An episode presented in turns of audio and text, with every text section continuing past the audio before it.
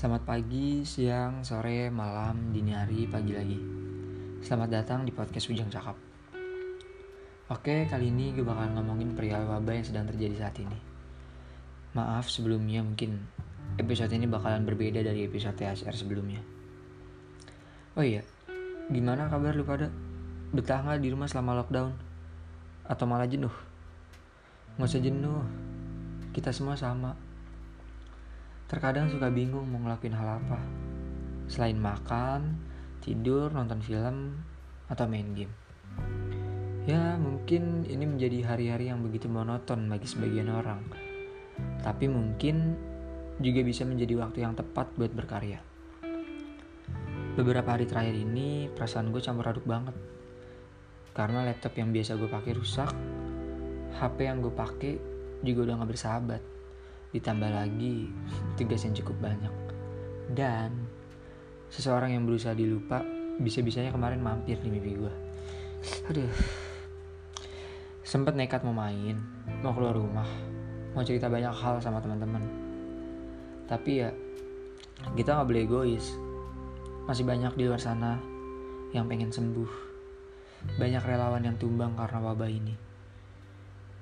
Udah sih lu pada di rumah aja Gak usah keluar-keluaran.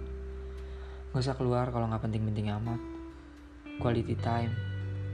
Manfaatin waktu lu sama keluarga lu. Gue yakin lu semua bisa kok. Oke lanjut pada topik pembahasan. Beberapa waktu lalu, gue sempat baca-baca artikel mengenai corona. Salah satunya yang berjudul Moralitas Alam dan Corona yang ditulis oleh Profesor Dr. Mela Ismelina. Sedih sih bacanya, karena apa yang dia bilang sebagian masuk akal. Beropini perihal sebenarnya yang virus itu siapa? Corona atau manusia itu sendiri? Ia bilang, wabah corona yang terjadi sekarang ini bisa jadi merupakan pengingat dari Tuhan akan keserakan manusia terhadap alam.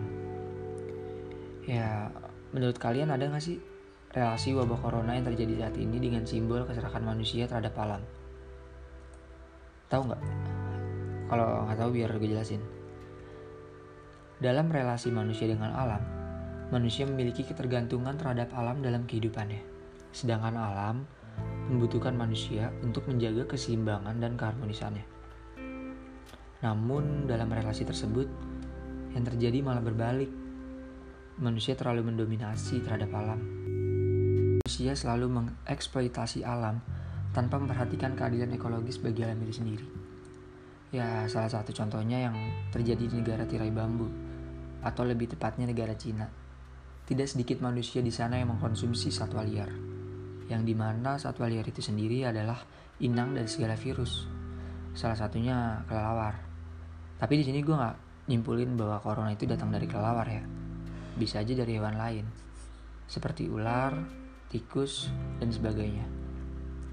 Dengan demikian, jika manusia merusak habitat satwa dan mengkonsumsinya, sama aja artinya manusia mengusik kehidupan virus yang ada di dalamnya. Tidak selalu yang berhubungan dengan alam itu dapat dieksploitasi seenaknya.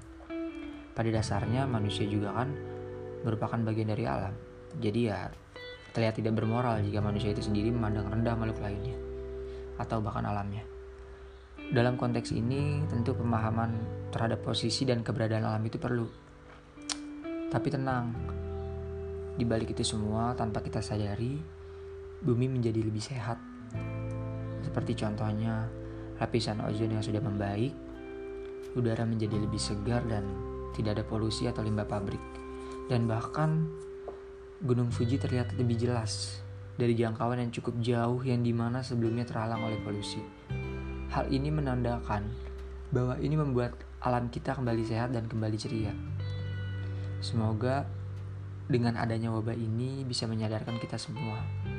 Dan semoga kita selalu menjadi khalifah yang bertanggung jawab atas amanah yang diberikan. Demi lestarinya alam ini dan keberlanjutan hidup manusia dan makhluk hidup lainnya. Semoga. Ya, semoga siapa pun yang mendengar podcast ini sehat selalu dan diberi umur panjang. Makasih atas waktunya. Assalamualaikum warahmatullahi wabarakatuh.